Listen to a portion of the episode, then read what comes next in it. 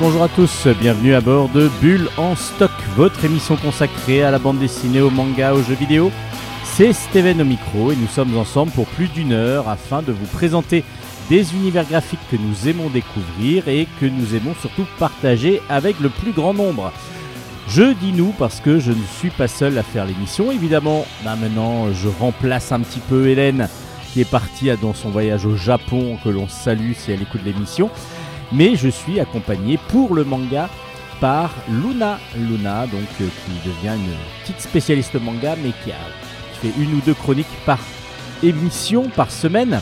Alors évidemment, je complète avec d'autres mangas à présenter. Donc ça commence toujours l'émission pour ceux qui ne connaissent pas par la chronique manga, puis ensuite je vous présente pas mal de bandes dessinées euh, parce qu'il y a beaucoup de sorties, j'ai pas mal de lectures à faire, ça tombe bien, ce sont les vacances scolaires et bah, du coup je vais avoir le temps de les lire. Donc euh, je vais essayer de rattraper mon retard et puis faire le chronique le plus vite possible. Donc Bulle en stock, encore un programme bien chargé avec du manga, de la bande dessinée. Allez c'est parti, bonne écoute à toutes et à tous. Euh, おはよう我がビッチ Chronique manga.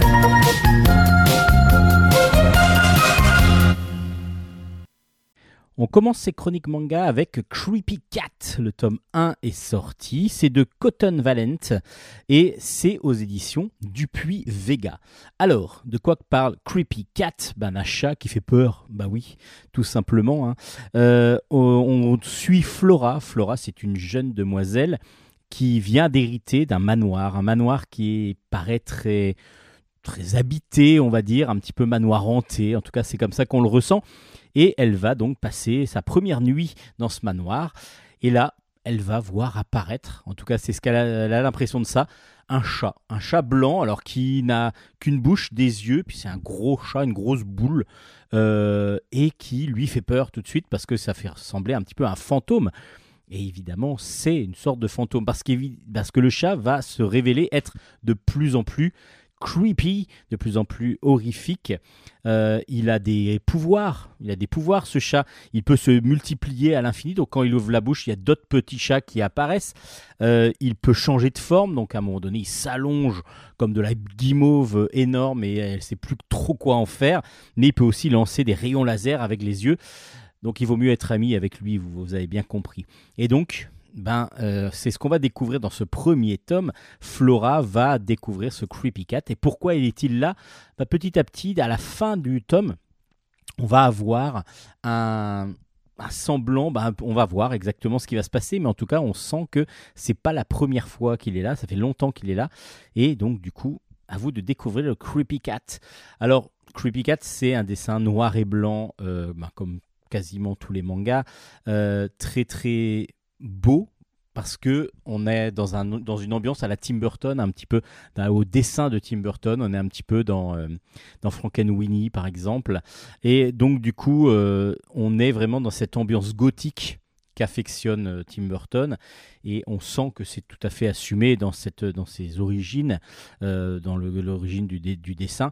Et puis en même temps, c'est très très stylisé. Et ce qui est assez intéressant, c'est que c'est pas une histoire complète, même si ça se suit évidemment. Ça reste une histoire complète, mais chaque page est une sorte de gag entre la rencontre avec Creepy Cat et, euh, et Flora. Et à chaque fois, elle va découvrir des choses nouvelles. Elle va euh, demander de l'aide au policier qui, lui, euh, ne, ne comprend pas trop ce qui se passe, qui est un petit peu amoureux, je pense, de Flora aussi. Voilà, il va y avoir pas mal de choses qui vont se passer. Mais à chaque fois, vous avez une page, un gag, et ça fonctionne plutôt très très bien. Moi, j'ai beaucoup apprécié ce premier tome de Creepy Cat. Il y en a quatre tomes complets euh, au, Japon. Donc normalement, en France, ça devrait être à peu près la même pagination, donc le même nombre de tomes.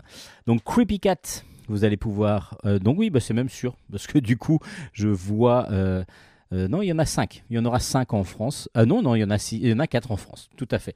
Euh, en janvier 2023 pour le deuxième, mars 2023 et mai 2023 pour les 4 tomes. Donc voilà, c'est parce qu'il y a le planning qui, qui est sur la, feuille que qu'on m'a remise pour pouvoir présenter Creepy Cat. Donc Creepy Cat, c'est de Cotton Valent, c'est aux éditions Vega Dupuis et le premier tome est vraiment très très bon.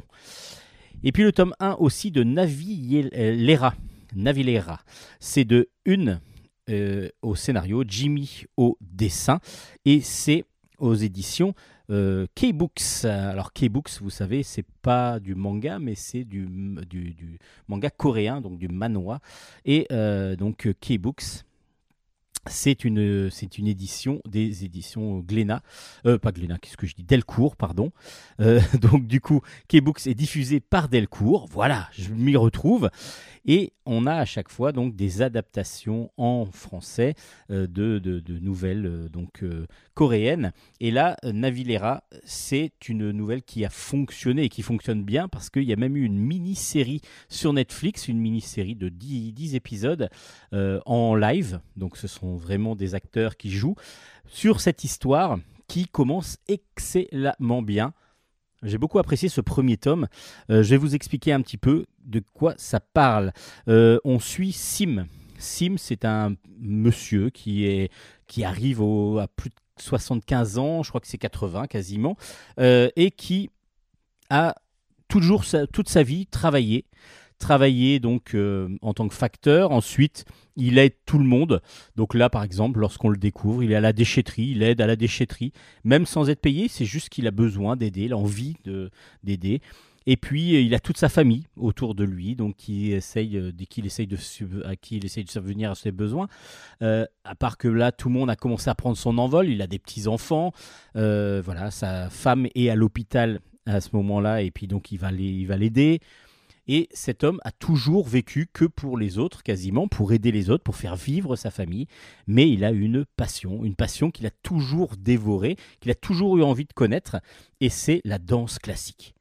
Et donc il dit à ses enfants, à 70 ans, euh, c'est pas 80, c'est 70, à 70 ans, il dit à ses enfants, sa femme, voilà, je veux me mettre à la danse classique.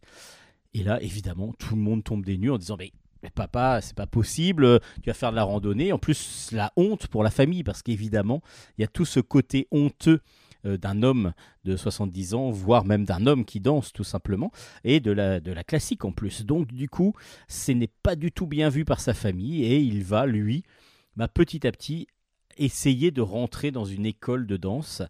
Euh, comment il va faire bah, D'abord, il va justement aller dans, un, dans une école de danse et il va rencontrer là-bas le directeur. On va comprendre que c'est pas anodin non plus euh, sa rencontre là-bas, mais en tout cas, il va rencontrer le directeur qui lui dit bah vous êtes trop âgé, euh, monsieur, pour faire euh, pour faire de la danse, c'est c'est pas possible. Et puis il croise aussi un jeune danseur, un très jeune, enfin un jeune danseur, un jeune adulte danseur qui a un talent fou mais qui le gâche par son attitude. Son attitude, il arrive souvent en retard, euh, souvent même des fois il, oublie ou il fait semblant de ne pas aller. à- En tout cas, il va pas toujours à ses, euh, répétitions. euh, et pourtant, il peut, il pourrait inté- intégrer le grand ballet de, Corée. Et du coup, euh, bah, son avenir est, est redouté parce que du coup, si il n'a pas de bourse, la fameuse bourse qui va lui permettre de rentrer au ballet, enfin, quand il rentrera au ballet, il aura une bourse et autrement, il va devenir, il devra partir à l'armée et donc arrêter sa carrière pour l'instant de danseur et évidemment, pendant trois, deux, deux ans d'armée, impossible évidemment de danser. Euh, donc tout ça, cette, ce, ce jeune homme qui va devoir, qui très impulsif, euh, qui est un petit peu euh, je m'en foutiste et en même temps super talentueux, ça va être la rencontre entre ces deux personnes. Pourquoi? Parce que euh, ben, le, directeur de, de l'école de danse va lui dire, bah voilà, maintenant tu vas prendre en charge euh, les cours de, euh, du gym, donc de Sim, pardon, le, de Sim, cette personne de 70 ans. Et en échange, il demande à Sim, voilà, vous aurez des cours gratuits de ce jeune homme, mais euh, vous aurez par contre la charge de ses, de horaires. Donc vous devrez le faire venir à l'heure, vous devrez le faire, voilà, lui faire tenir ses engagements. Et ce qui va pas être chose aussi facile. Et donc cette rencontre entre deux générations totales, mais autour d'un thème euh, qui est la danse pour les hommes en particulier. C'est vraiment superbement bien mis en scène, superbement bien écrit. Et pour l'instant, ben, le premier tome tient toutes ses promesses. Euh, en plus, c'est tout en couleur dans les K-Books, donc du coup, euh, et c'est dans un sens de lecture français. Donc du coup, on est peut-être moins plus habitué lorsqu'on n'est pas lecteur de manga comme moi, lecteur régulier de manga, à, lire ces, livres. Mais en tout cas, j'ai beaucoup beaucoup apprécié Navillera. Alors je vais peut-être aller voir la série, la mini-série sur Netflix, et en même temps, j'ai envie de, de suivre d'abord, je pense, en roman graphique, euh, donc ce Navillera, et ensuite peut-être voir l'adaptation qui en a été faite. Alors c'est que du coréen sous-titré, mais euh, du coup ça peut être très très plaisant aussi à suivre comme histoire. Donc c'est un webtoon qui s'appelle Navillera. Euh, Il y, a y eu plus de 2 millions de vues en Corée quand même. Et euh, vous pouvez la retrouver quand même, le webtoon, sur la plateforme qui s'appelle Picoma, que je ne connais pas. Et ce sera donc en 5 volumes euh, que vous allez pouvoir retrouver ça sous forme de livre chez K-Books. Navillera, c'est de Une et Jimmy. Et le premier tome est sorti.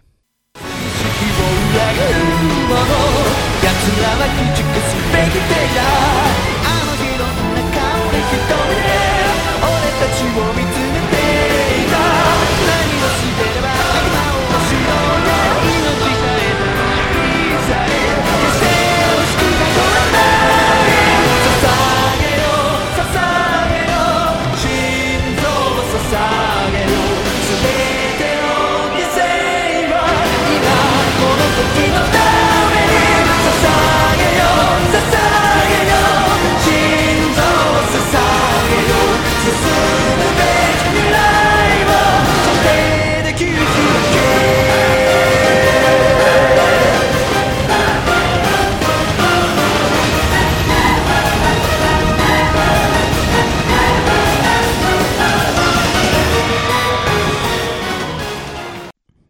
Et pour finir cette chronique manga, en tout cas pour ma part, parce qu'après il y a Luna qui arrive, euh, je vais vous parler de The Brave Wish Revenging, le tome 2 est sorti. C'est de Onana- Onanata au scénario, de Sakamoto au dessin, et c'est paru aux éditions Delcourt Tonkam. Alors, je vous rappelle un petit peu, comme nous l'avait précisé Hélène, de quoi ça parle, parce qu'elle nous avait présenté le premier. On suit Raoul, qui est un, guerrier qui euh, aurait pu devenir vraiment le plus grand des guerriers et puis être acclamé par tout le monde parce qu'il a vaincu le roi des démons dans le premier tome. Et donc il arrive, et donc tout le monde, normalement, il s'attend à ce que tout le monde soit à ses pieds en disant Ouah, bravo, le plus grand guerrier. Mais comme on n'a plus besoin de lui, ben, il y a quelques aristocrates et la princesse du, du- du royaume qui ont décidé ben, on n'a plus besoin de, le- de lui, donc ben, on va le massacrer. Et on va massacrer aussi sa famille, ses camarades. Et donc, du coup, euh, tout va passer contre lui et il va, de, il va mourir. Donc, Raoul, lui, a décidé de se venger. Alors, juste quand il va passer à trépas parce qu'on l'a accusé du meurtre de ses parents et de ses, de ses amis, euh, il va donc euh, il, il va jurer qu'il va revenir pour venger. Alors, tout le monde se rigole un petit peu parce qu'évidemment, euh, ce serait donc sous forme de démon. Et bah oui, c'est ce qui arrive. C'est ce qui arrive. Donc, il revient. Il revient et là, il va se venger de façon la plus violente possible. Et surtout, il va utiliser les mêmes méthodes qu'ont utilisé les agresseurs de ses parents, les agresseurs de ses amis, pour se venger. Et du coup, ben, dans ce deuxième tome, dans le premier, c'était le retour et puis le début de, sa vengeance. Et là, dans ce deuxième tome, il y a un général qui, l'a- qui a été euh, atroce avec ses parents. Et donc, il va euh, faire subir à ce général les mêmes atrocités euh, qu'il a fait subir à ses parents. Et puis ensuite, dans la deuxième partie, c'est de nouveau un petit peu une surenchère quand même de violence parce que on est toujours dans le même principe, dans le même schéma. Euh, Quelqu'un qui a agressé donc euh, et qui a tué sa famille ou ses amis va subir un sort équivalent.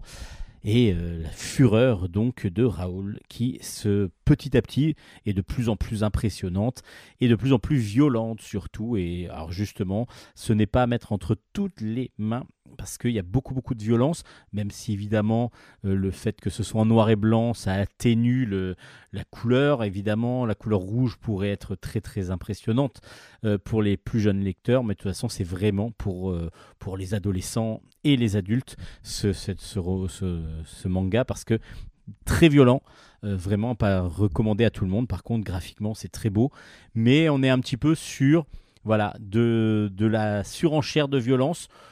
Il n'y a pas le propos, il n'y a pas d'évolution vraiment du personnage pour l'instant sur ce deuxième tome. On va voir après par la suite. Mais est-ce que ça va pas devenir redondant à force? À voir. En tout cas, The Brave Witch Revenging était très bon dans le premier tome. Le deuxième tome suit vraiment le premier. Et donc, du coup, on est vraiment plus sur de l'action et de la violence. Et donc, bah, on va suivre un petit peu les déboires de Raoul et puis sa vengeance au fur et à mesure. Donc, à voir si le troisième va changer un petit peu de façon de faire ou si ça va rester toujours sur le même principe, ce qui pourrait devenir très très redondant. The Brave Wish Revenging, le tome 2, est sorti aux éditions Delcourt Tonkam. Allez maintenant, c'est au tour de Luna de nous présenter sa chronique.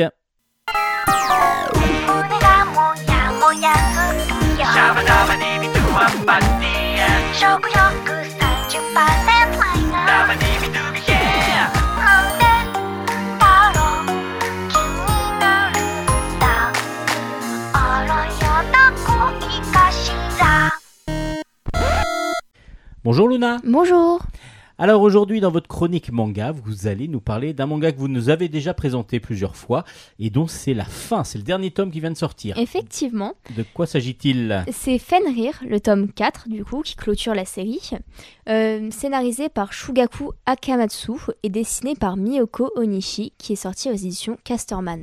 Donc une série courte, parce que 4 tomes c'est assez rare maintenant, mais enfin Oui. bon il y en a deux. Il y a quand même des séries courtes, donc c'est plutôt intéressant. On va pas toujours arriver à plus de 100 tomes hein, comme euh, certaines séries. mais bon là, 4 tomes. De quoi ça parle exactement Fenrir? Vous nous avez déjà présenté un petit peu, mais est-ce que vous pouvez Oui. nous le rappeler? Oui. Dans les steppes de Mongolie, Temujin et les siens luttent pour leur survie face aux autres clans. Un jour, Temujin coule dans un lac au fin fond d'une forêt. Il est sauvé par une étrange entité du nom de Fenrir. Cette dernière, sous une apparence d'une femme, va raconter les exploits que Temujin accomplira dans le futur si celui-ci s'y donne les moyens. Il va donc commencer une quête pour unifier tous les peuples à travers la terre. Face à la violence des autres tribus, il n'hésitera pas à se mettre en danger pour protéger les siens. Le tome 4 commence avec le mariage de Boot et de Temujin, ce qui rend heureux tous les clans alliés. Mais la joie va vite se calmer, car un nouvel ennemi se rapproche. C'est Yuchisume. Il rêve de rencontrer et de défier Temujin. Un féroce combat va éclater entre les deux hommes, mais est-ce que Temujin va réussir à défendre les siens et à enfin initier les- unifier les autres clans? Alors du coup, oui, bah, ça a l'air d'être encore bien prenant ce quatrième et dernier tome. On a donc une finalité de toute façon. hein, Oui. euh, là, on peut quand même le dire. Et bah, on va pas dire si c'est bien ou pas. S'il y a quelque chose à la fin. Enfin si, vous pouvez quand même nous dire ce que vous en avez pensé. Oui, je, je vais vous le dire, mais je vais pas spoiler la fin quand même pas. Ah non, spoilez pas, surtout. Donc, bah, au début, j'ai bien apprécié la saga, mais je trouve que dans les trois autres tomes, du coup le tome 2, 3 et 4, il y a énormément de combats et cela ne m'intéresse vraiment pas. Donc pour ceux qui sont fans de combats et d'aventure, je vous le recommande vivement, mais pour les autres, pas vraiment. Le style de dessin reste très beau et bien détaillé. Mais en même temps, c'est aussi une série un peu historique. Oui, Parce qu'il y a à côté euh, histoire de- des peuples mongols. euh, donc du coup, ça peut être assez, assez intéressant. Donc, c'est quand même donc du coup un shonen. Oui. Avec pas mal de combats. Et euh, bah oui, c'est ou même peut-être un seinen. Je sais pas exactement comment c'est représenté, si c'est un seinen ou un shonen pour euh, l'éditeur.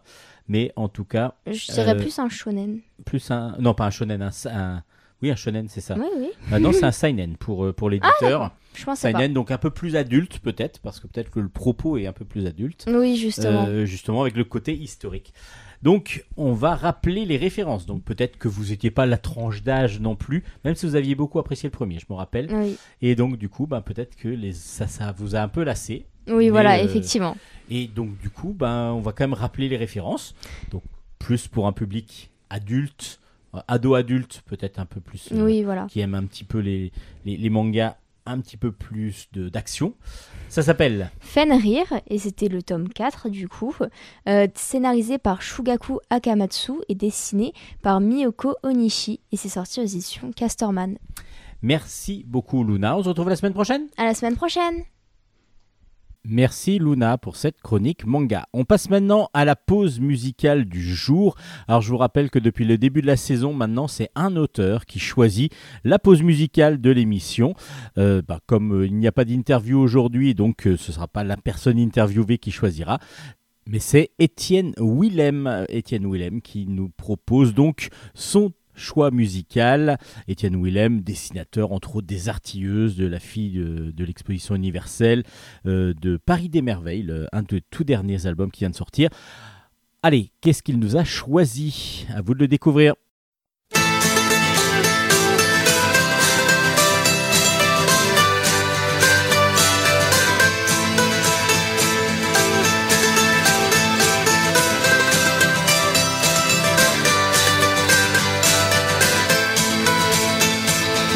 Pictures tell the story. This life had many shades. I'd wake up every morning and before I'd start each day, I'd take a drag from last night's cigarette that smoldered in its tray. Down a little something, then be on my way. I traveled far and wide and laid this head in many ports. I was drew the tales of many lives and wore the faces of my own. I had these memories all around me so I wouldn't be alone. Some may be from showing up, others are from growing up. Sometimes I was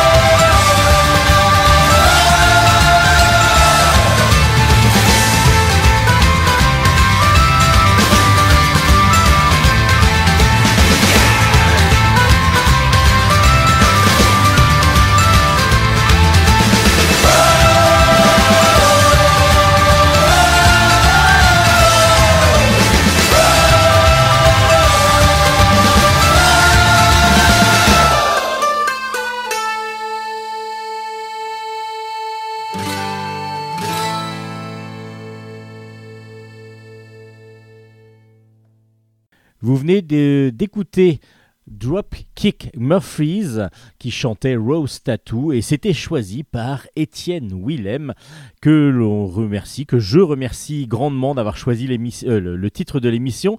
Alors Étienne Willem, pour, le, pour reciter un petit peu, pour resituer un petit peu, excellent dessinateur euh, des ailes du singe, des artilleuses, de La fille de l'exposition universelle, de Paris des merveilles, le dernier album en date qui donc est chez Bambou. Si vous voulez découvrir un petit peu tout ce que fait Étienne Willem, n'hésitez pas, vous allez jamais être déçu. Il y a toujours de très très bons scénaristes et c'est un excellent dessinateur.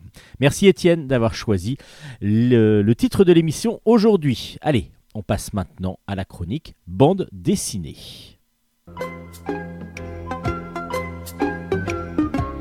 Chronique bande dessinée. On commence ces chroniques BD avec Tout un monde, comment j'ai changé de regard sur mon mode de vie. C'est de Émilie Cetas et c'est aux éditions Delcourt dans la collection Ancrage.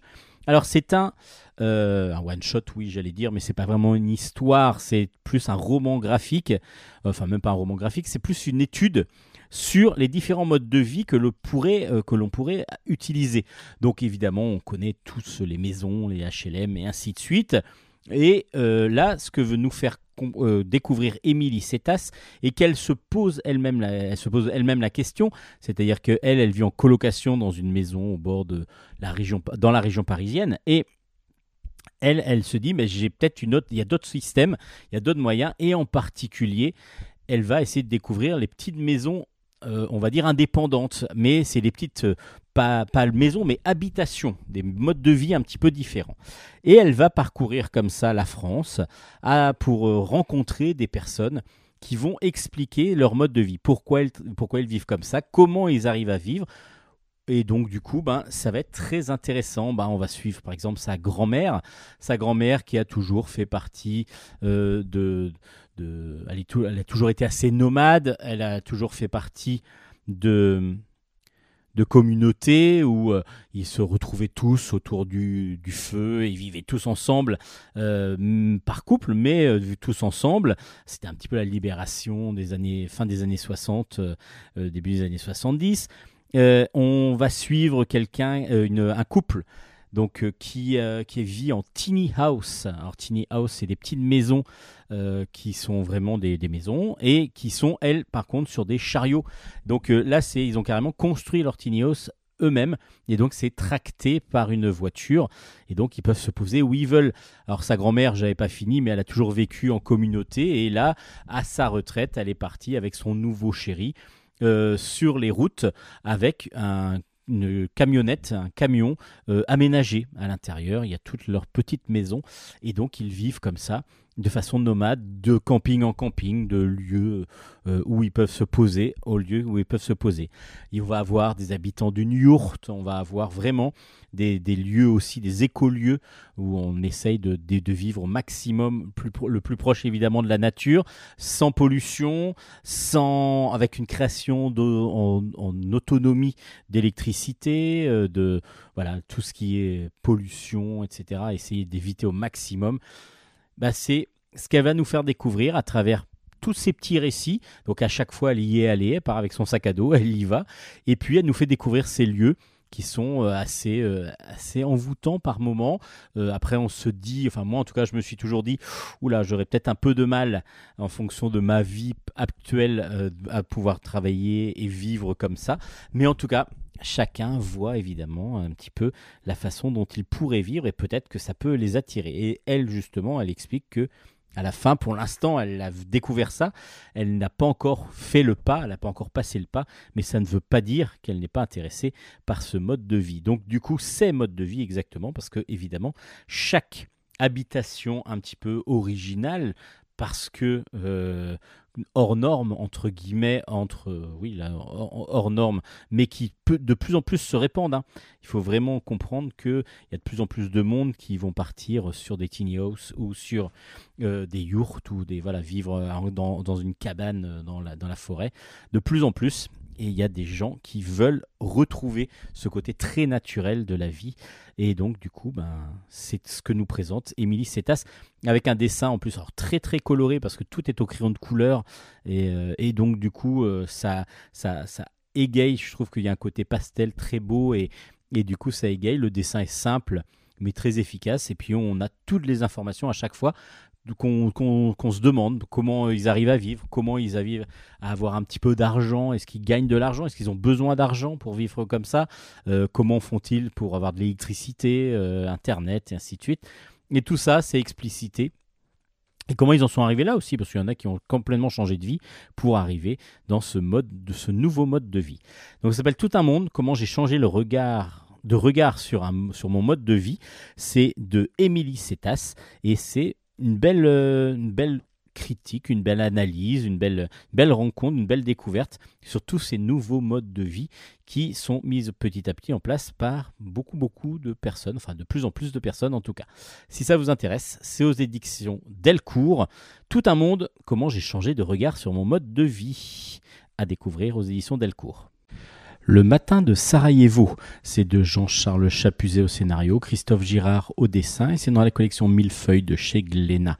Alors, le Sarajevo, ça vous dit peut-être quelque chose. Le 28 juin 1914, évidemment, l'archiduc François Ferdinand, pardon, qui est héritier de l'Empire austro-hongrois, est assassiné. Et c'est l'événement qui va déclencher le début de la Première Guerre mondiale, donc un des plus gros événements du début du XXe siècle, cet assassinat. Alors, qui a assassiné l'archiduc François Ferdinand? C'est Gravilo Principe. Alors, qui est-il? Et puis surtout, comment est-il arrivé à assassiner le, euh, François Ferdinand, ce- cet héritier de l'Empire austro-hongrois? Ben, C'est ce qu'on va découvrir dans cet album.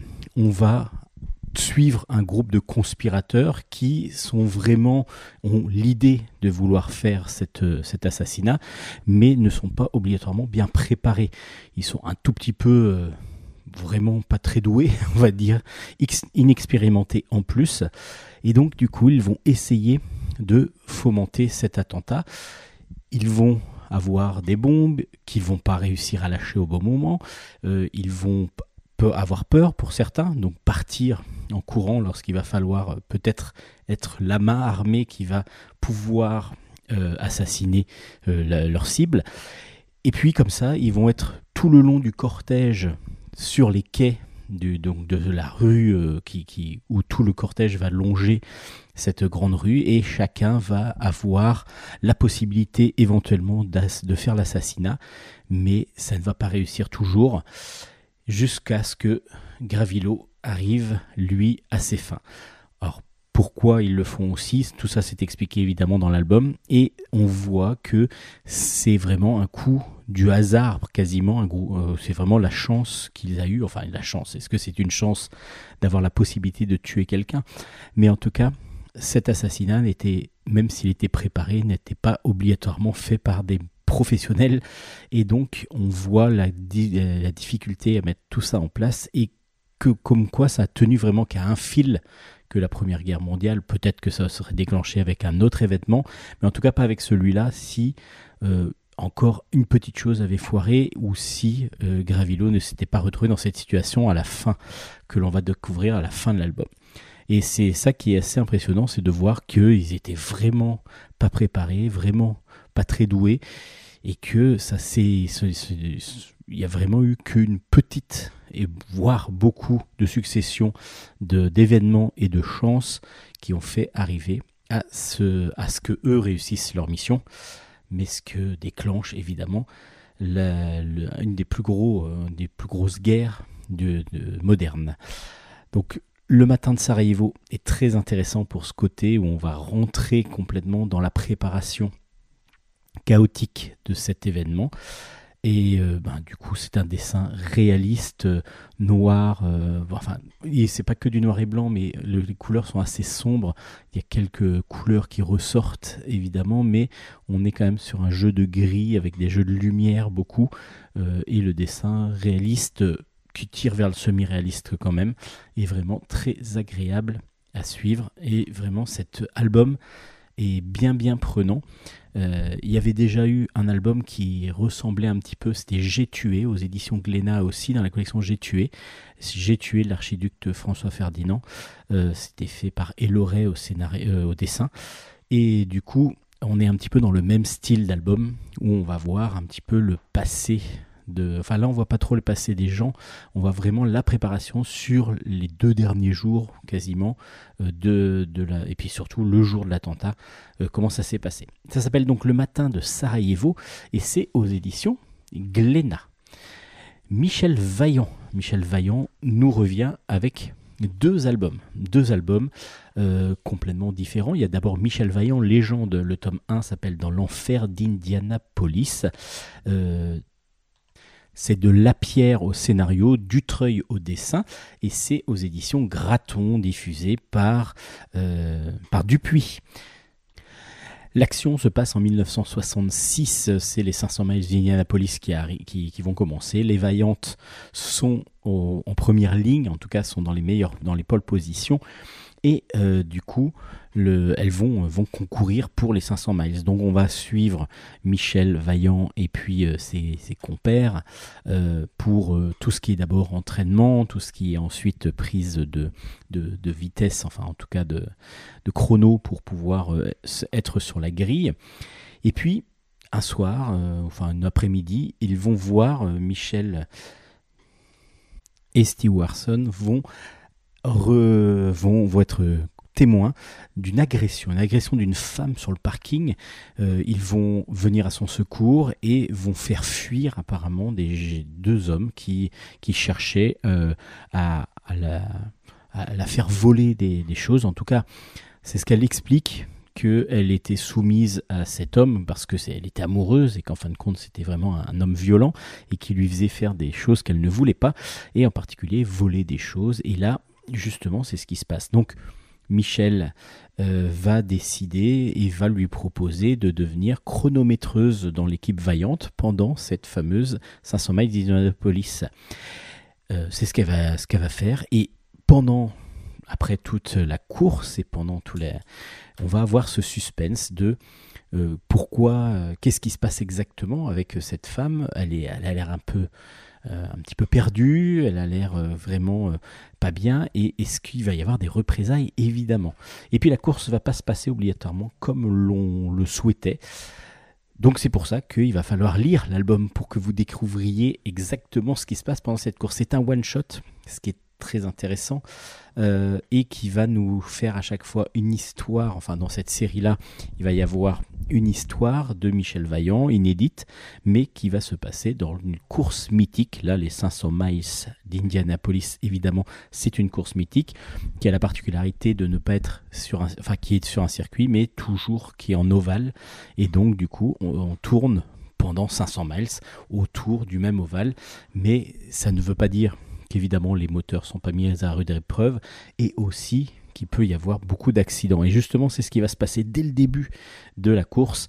Il va y avoir des accidents, et, mais ça n'a pas l'air très, euh, très normal. Qu'est-ce qui se passe exactement? Qu'est-ce qui que est-ce que les vaillantes vont gagner déjà? Et puis qu'est-ce qui se passe exactement? Il y a quelque chose qui se trame. À vous de le découvrir en lisant Michel Vaillant, Légende. Alors c'est du vraiment du classique même si euh, Dutreuil et Lapierre sont des auteurs plus récents de la, saga, mais évidemment, on est sur un dessin aussi très classique parce qu'on est dans les Michel Vaillant de 1966, donc euh, Dutreuil essaye d'utiliser le même trait, le même graphisme que Graton. Et vraiment, ça fonctionne parfaitement. Pour ceux qui sont fans de Michel Vaillant, Michel Vaillant Légende, donc le tome 1 dans l'enfer d'Indianapolis, ça va leur paraître être du, pain béni absolument à lire. Euh, et c'est une obligation d'avoir dans sa collection, évidemment, cette, cette série, cette nouvelle série qui commence. Et puis, il y a le tome 16 de Michel Vaillant Dossier, les dossiers de Michel Vaillant, où là, on va nous parler du circuit de Manicourt, qui est le circuit Formule, de Formule 1 de, euh, de, de, France, à part que, évidemment, ce circuit de Formule 1 n'existait pas au départ, et donc, n'était pas obligatoirement fait pour la Formule 1. Il y a eu beaucoup de Formule 3 euh, d'abord, euh, et c'est ce que nous va nous expliquer cet album, à l'occasion des 60 ans du, de- du Minicourt, qui est un très très grand circuit français.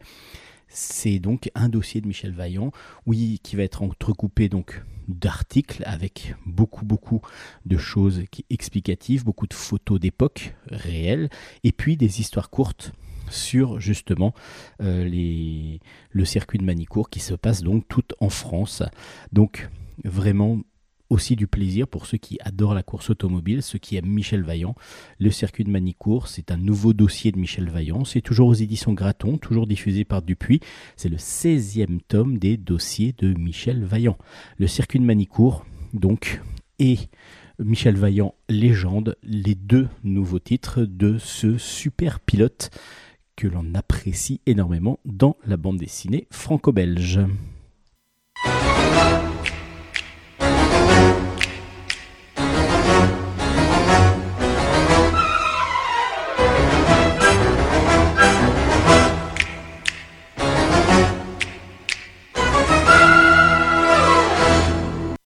On enchaîne avec un petit peu de musique. Jimi Hendrix en BD.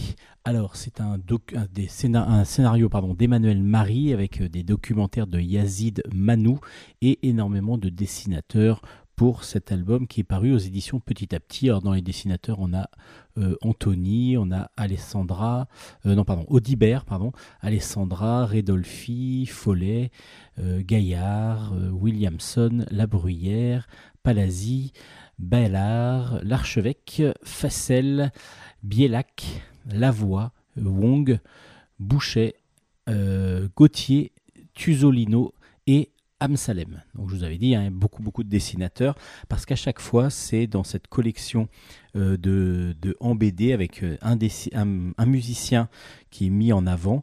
Euh, c'est l'histoire donc de Jimi Hendrix cette fois-ci qui va vous être présentée. Alors c'est à chaque fois donc euh, deux ou trois pages de bande dessinée. Et puis à chaque fois c'est un chapitre de sa vie qui va être euh, donc euh, complété par un petit documentaire donc de Yazid Manou qui va nous grâce à des de l'iconographie vraiment très intéressante comme des photos par exemple des articles de journaux des affiches qui va compléter et, et donc aussi faire la transition entre les deux morceaux de bande dessinée qu'il y a. Donc évidemment, comme c'est des dessins, euh, des dessinateurs différents, on va avoir des styles complètement différents dans les différentes petites histoires, mais on va découvrir comme ça que Jimi Hendrix, en fin de compte, a eu une carrière euh, fulgurante, une très très très grande carrière, mais de 4 ans seulement. De 4 ans, parce que du moment où il a été connu avec le Jimi Hendrix euh, Experience, qui était donc son, son groupe, euh, il, a, il, va, euh, il va y avoir 4 ans de succès où il va faire tous les concerts, beaucoup, beaucoup, beaucoup dans tout, le, dans tout le monde. Il a commencé beaucoup en Europe et en particulier en France où il faisait la première partie de Johnny Hallyday. Et du coup, c'est tout ça, ça va former cette légende. Il va y avoir toutes ces acrobaties qu'il pouvait faire à la guitare. Il pouvait jouer dans tous les sens. Il pouvait jouer avec la bouche. Il pouvait jouer avec les mains dans le dos. Et puis, il pouvait aussi, et il le faisait, il l'a déjà fait, il a fait plusieurs fois, faire brûler sa guitare en fin de concert. Et donc, tout ça, ça jouait sur la légende. Il a fait un concert mémorable à Woodstock aussi. Et Jimi Hendrix, ben, c'était un, petit gamin euh, de Seattle qui euh, avait, euh, qui, sa mère avait 17 ans quand il est né, son père était parti à l'armée. Et lorsqu'il est revenu, il avait vu que sa mère s'était remis avec un autre homme qui la frappait, qui elle était devenue alcoolique. Et donc, il a récupéré son fils. Et puis, il a commencé la guitare en jouant sur un petit ukulélé que son père lui a offert. Et donc, il a, il a appris comme ça la guitare, mais rapidement, dès qu'il a eu une guitare, il a pu reproduire tous les morceaux qu'il connaissait. C'est devenu un virtuose, mais autodidacte, complètement autodidacte. Euh, et donc, du coup, Jimi Hendrix est absolument génial pour ça. Donc, toute cette légende, évidemment, de la musique, vous pouvez la retrouver donc, grâce à cet album. Alors, cette collection est toujours très très bien faite parce que ça va du de la petite anecdote jusqu'à euh, vraiment euh, toute l'histoire très très intéressante euh, et avec des dessins différents à chaque fois dans chaque petite partie. Donc, du coup, complètement, c'est complètement surprenant de découvrir comme ça la vie d'un grand, euh, d'un d'un grand guitariste et chanteur euh, à travers les yeux et les dessins de différents auteurs. Jimi Hendrix en bande dessinée, donc c'est aux éditions Petit à Petit dans leur collection régulière donc d'artistes qui sont mis en avant grâce à cette collection. Un récit historique maintenant, euh, c'est d'après un roman de Caroline Laurent. Il y a Laurent Galandon qui l'a adapté. Euh, ça s'appelle Rivage de la colère. C'est dessiné par Rachid Enwa et c'est aux éditions Phileas. Enawa. Enawa, pardon, j'ai mal prononcé le nom du dessinateur Rachid Enawa. Euh, de quoi ça parle? Quand je vous parlais d'histoire, c'est d'histoire moderne parce qu'on est en 1967. Euh, on va suivre Marie-Pierre Ladouceur qui vit à Diego Garcia, au Chagos. Chagos, c'est un archipel qui est rattaché à l'île Maurice. L'île Maurice, jusqu'à cette époque-là, était donc dirigée, était pas indépendante, elle était, était dirigée par les Britanniques. Et justement, à cette période, en 1967, un petit peu avant, euh, Maurice devient les, les îles Maurice deviennent euh, indépendants. Et donc, Chagos, normalement, devrait aussi devenir indépendant. Mais c'est pas du tout ce qui va se passer. On va demander à tous les Chagossiens de- de- d'arriver sur la plage parce que il y a euh, donc toujours des Britanniques qui sont sur cette plage-là. Euh, Marie-Pierre, la douceur, justement, en est, est tombée amoureux de- d'un de, ces hommes et, elle y en a même, ils ont même eu un enfant ensemble. Et ces Chagossiens vont euh, demander à tout, euh, non pas chez Chagossiens, mais les Britanniques vont dire aux Chagossiens, bah voilà, vous avez une heure pour partir de Chagos. Voilà, vous allez repartir sur, euh, sur, les, autres îles et vous allez être reçus, vous aurez votre maison et ainsi de suite, ce qui évidemment ne va pas être du tout le cas. Ils vont se retrouver dans des bidonvilles et ils vont devoir lutter pour leur survie. Alors qu'est-ce qui s'est passé exactement? Bah, C'est que les, Anglais ont voulu quand même garder un petit peu d'appartenance aux îles Maurice et ont créé sur cette île une base militaire. Donc ils ont viré les habitants en leur promettant des choses qui évidemment n'ont pas, n'ont pas tenu du tout et ils vont donc comme ça les chasser pour pouvoir récupérer cette terre. Et pendant des années, euh, Marie-Pierre la douceur, entre autres, va, euh, avec d'autres, mais surtout elle, va essayer de récupérer cette île, en tout cas que, que, justice soit faite, parce que évidemment ils ont été chassés sans avoir le droit de le faire. Normalement, les Britanniques n'avaient pas le droit de le faire parce qu'il y avait l'indépendance. En plus, ils étaient donc devenus indépendants. Donc normalement, les Britanniques n'avaient plus d'emprise sur eux.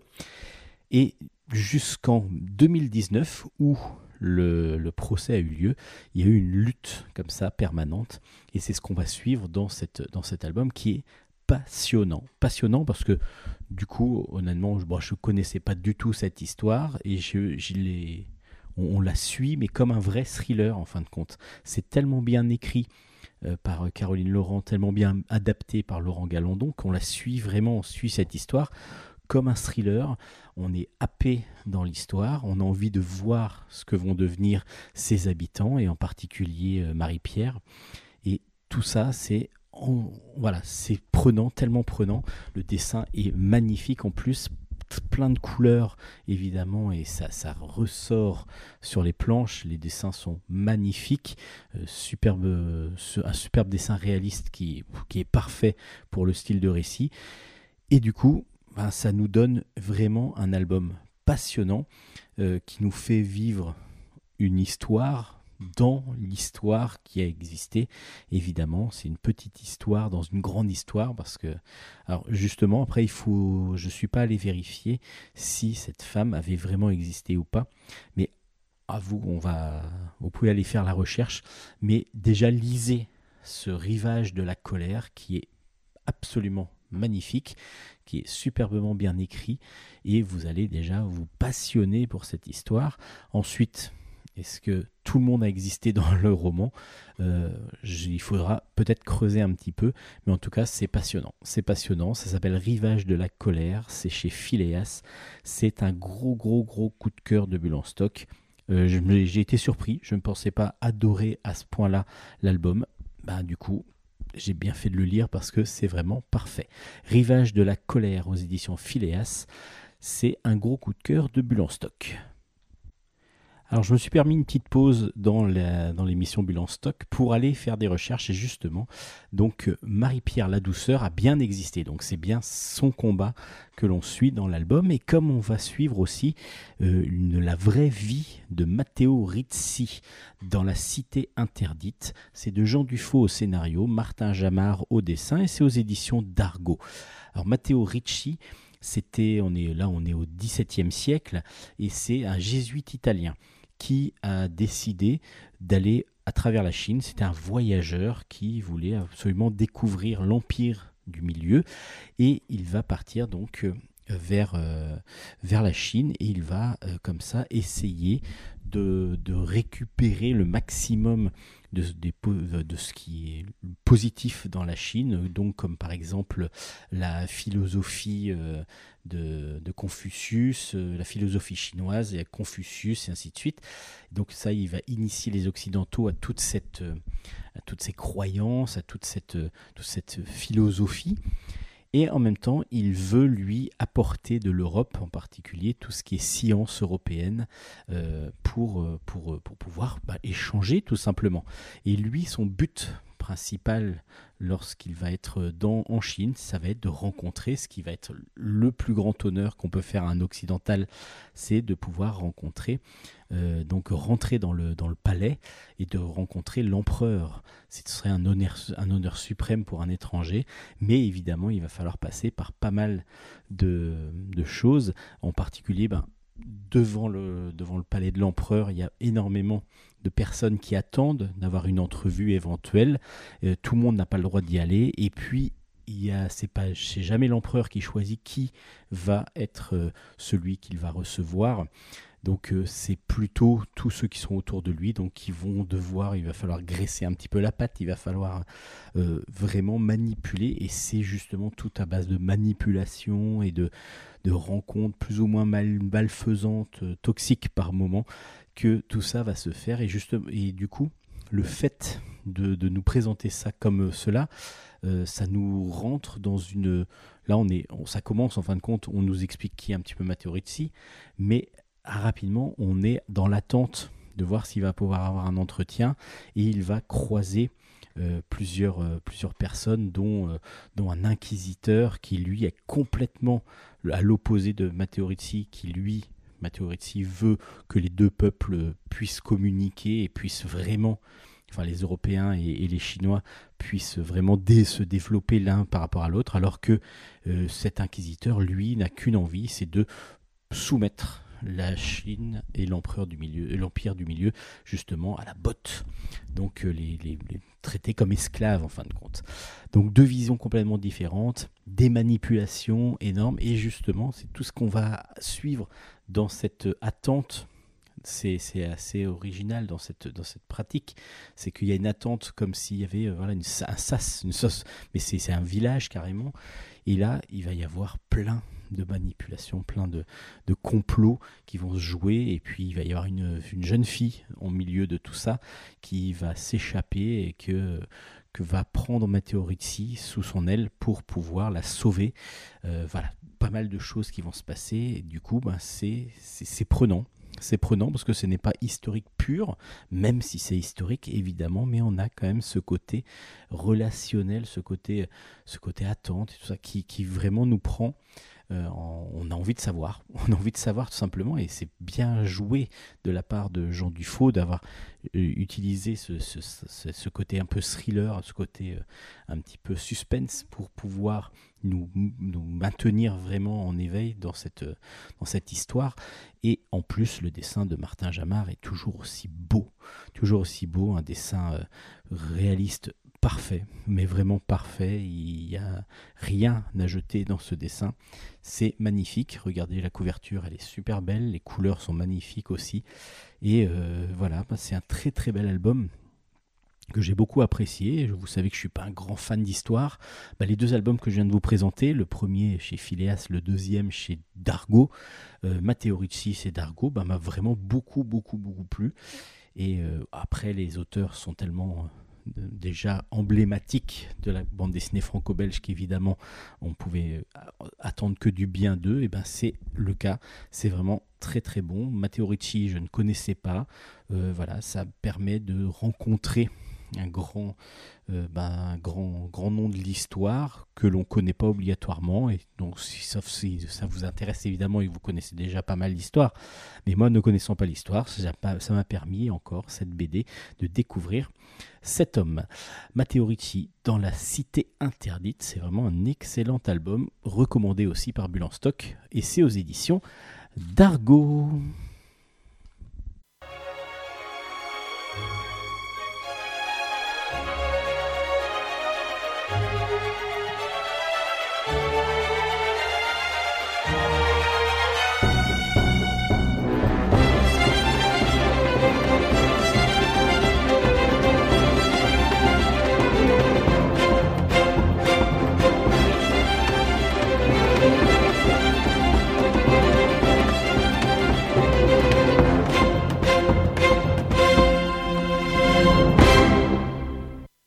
Maintenant, une BD qui ne sera pas à mettre entre toutes les mains. Ça s'appelle Red Room, le tome 1 s'appelle Le réseau antisocial. C'est de Ed Piscor et c'est dans la collection Outsider de chez Delcourt.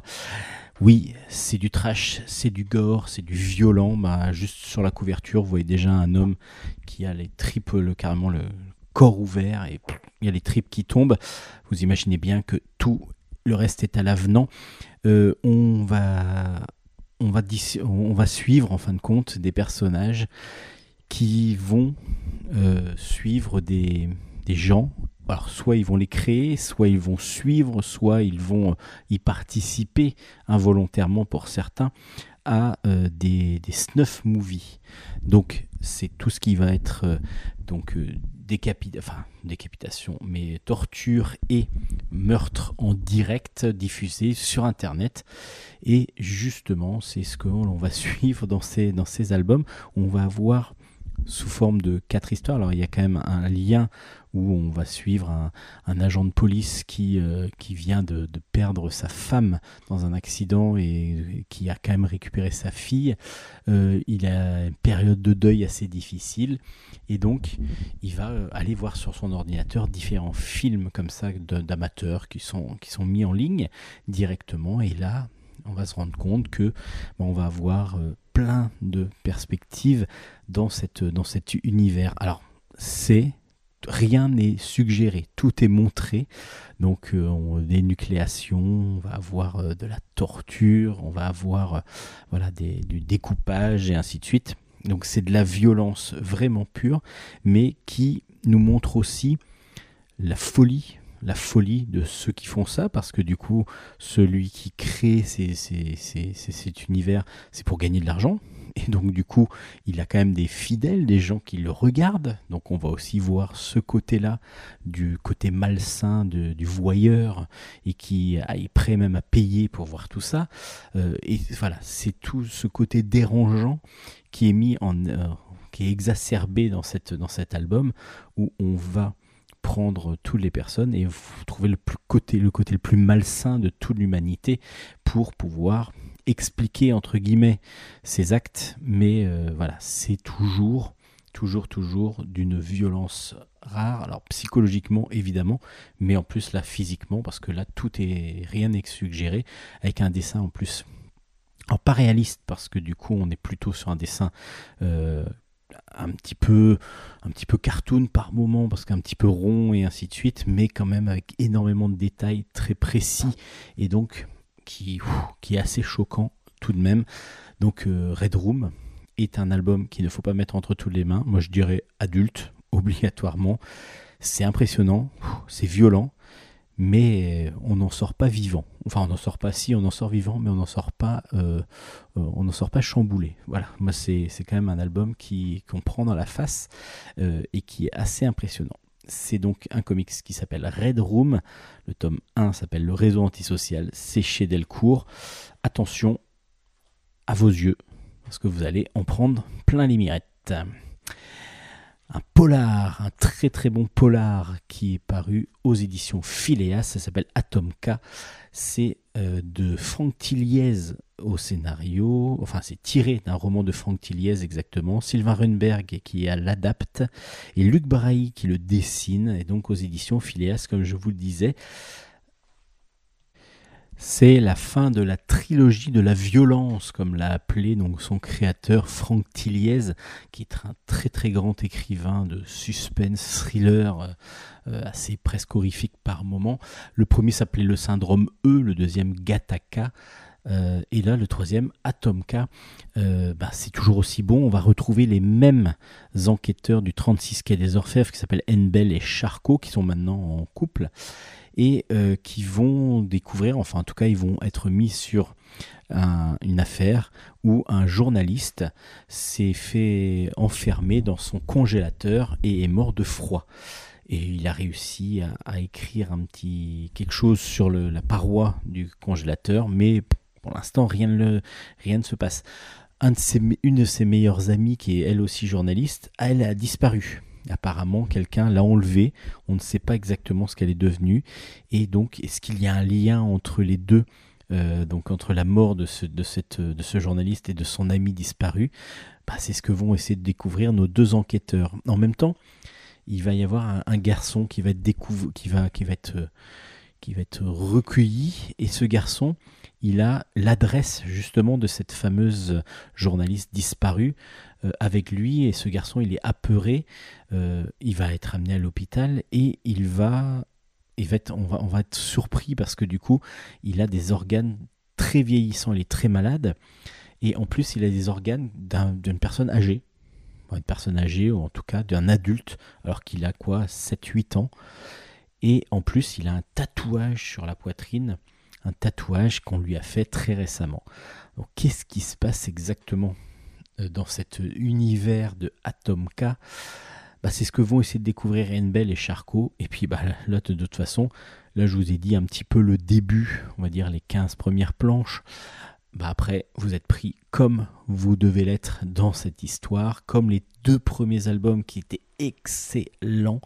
Bah, ce troisième, il est toujours aussi bon, quoi. C'est toujours aussi bon, c'est toujours aussi prenant. De toute façon, c'est super bien écrit et super bien adapté par Sylvain Runberg. En plus, le côté, alors là peut-être un petit peu moins dans, ce, dans cet album, mais un côté passif des deux personnages, euh, tout ce qui leur a pu leur arriver, euh, toutes les difficultés de leur vie, etc., qui quand même remontent à la surface. Et donc il y a un côté très psychologique des personnages qui est très intéressant. C'est pas juste des enquêteurs lambda, c'est ils ont un passif qui petit à petit euh, va évidemment jouer sur leur relation, mais aussi jouer sur leur réaction vis-à-vis de ce qu'ils vont subir et de ce qu'ils vont vivre. Et c'est absolument génial. C'est vraiment super bien dessiné en plus par Luc Brahi, un dessin réaliste, parfait, parfait, parfait aux petits oignons. Euh, c'est vraiment un pur, pur, pur bonheur de lecture, un très très bon thriller que je n'avais pas lu en plus en roman, donc du coup que j'ai découvert euh, grâce à la bande dessinée. Le syndrome E a lui été aussi adapté en, à la télé. À la télé, il y a eu l'adaptation à la télé en mini-série, si je me rappelle bien. Euh, donc c'était sur TF1 que le syndrome E est sorti. je ne sais pas s'il y aura Gataka et Atomka, mais en tout cas, c'est vraiment une très très bonne trilogie. Ça s'appelle la trilogie de la, de la violence. Donc vous imaginez bien quand même qu'il y a quelque chose d'assez dur derrière. Mais euh, voilà, Franck Tilliez nous apporte toujours des choses assez originales, et vraiment des, des, enquêtes vraiment super bien menées. C'est super bien adapté par Sylvain Runberg et Luc Brahi. Et c'est donc un pur bonheur de lecture qu'il faut absolument posséder dans sa bibliothèque. Atomka aux éditions Phileas. Et bravo à Phileas aussi pour cette, pour cette nouvelle pépite encore.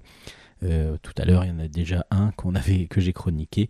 Et Phileas, vraiment, c'est que du très bon à chaque fois que je lis un de leurs albums. Donc Atomka aux éditions Phileas. Et puis bon, bon, encore coup de cœur, hein. encore coup de cœur, mais ça c'est depuis le premier tome, depuis le premier tome de RIP, RIP euh, ben, je vous dis que c'est une série qu'il faut absolument lire, absolument posséder, absolument découvrir.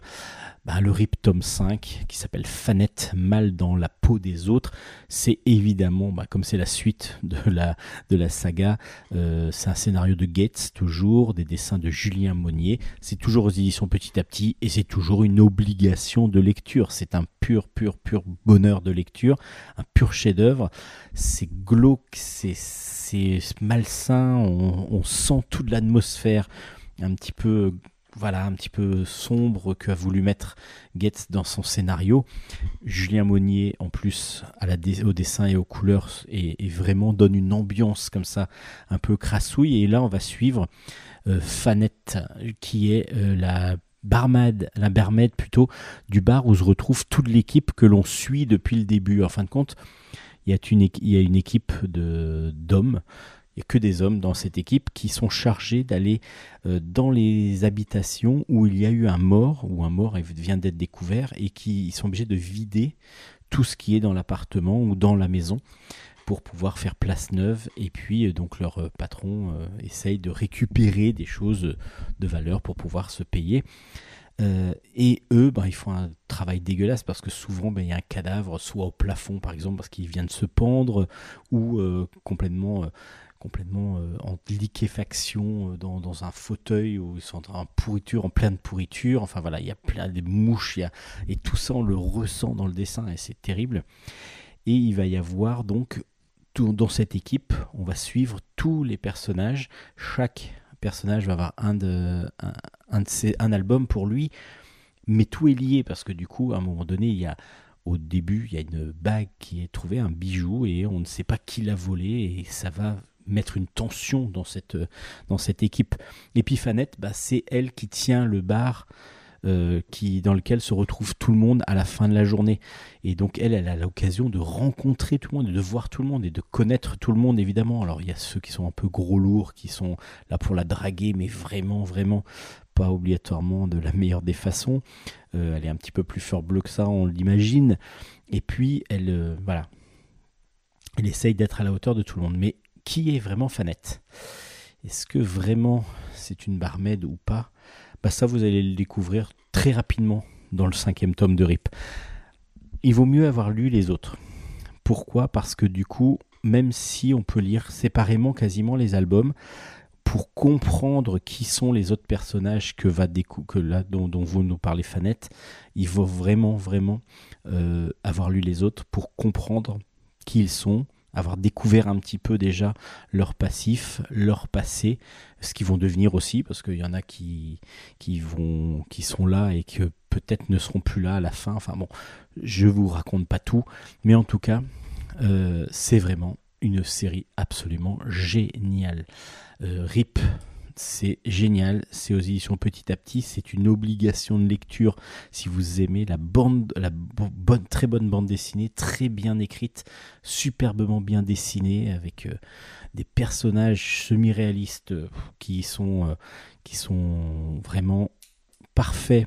Parce que du coup on ressent bien leurs émotions, on ressent bien leur, leur, le poids qu'ils peuvent avoir sur les épaules. Là, regardez juste la couverture du cinquième tome de RIP, Fanette, et vous allez comprendre que elle a énormément de choses euh, qu'elle a vécues et qu'elle a plus envie de vivre, je crois. Et en même temps, ben, du coup, vous allez avoir une super bonne série, super bien écrite, et on a juste hâte que ça continue. Peut-être pas d'arriver à la fin, mais en tout cas que ça continue. RIP, tome 5, s'appelle Fanette, c'est sorti aux éditions Petit à Petit. C'est excellent et c'est une grosse, grosse, grosse recommandation de Bulle en stock. Encore une. Et oui, ça en fait beaucoup, mais bon, que voulez-vous? C'est pas de ma faute hein, si les auteurs sont talentueux et qu'ils font du très très bon travail. Donc RIP tome 5, évidemment, évidemment, comme les quatre premiers, je vous avais dit de, de vous les procurer. Et ben le tome 5, c'est une obligation aussi.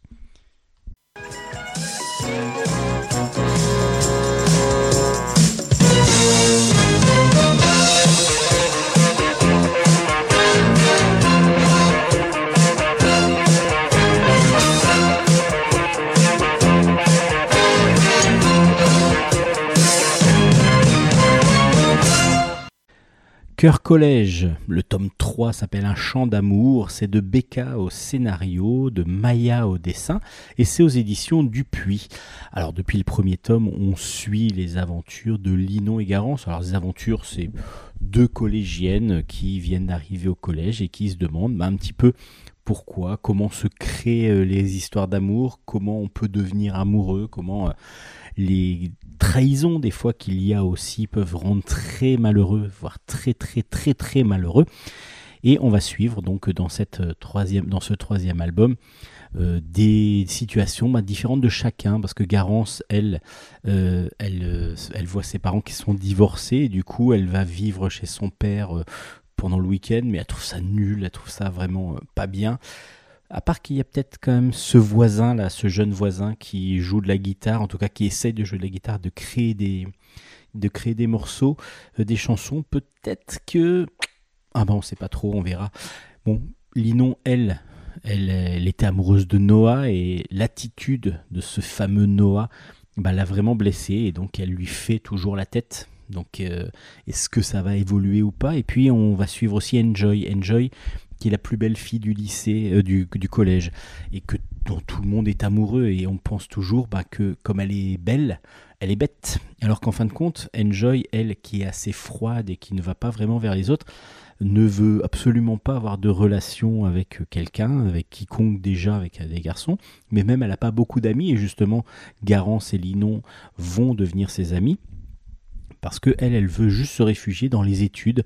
Elle adore l'astronomie. Elle, se réfugie à la bibliothèque quand elle se cache même pour travailler parce qu'elle adore ça. C'est vraiment ce qu'elle veut et donc elle ne veut pas par son physique euh, toujours attirer les autres, etc. C'est pas du tout ce qu'elle veut et justement son refus, le refus de sortir, de, de, de sortir avec Sohan, qui est le chef, lui, des populaires, mais un petit peu euh, lourd et, et un petit peu manipulateur aussi. Enfin voilà.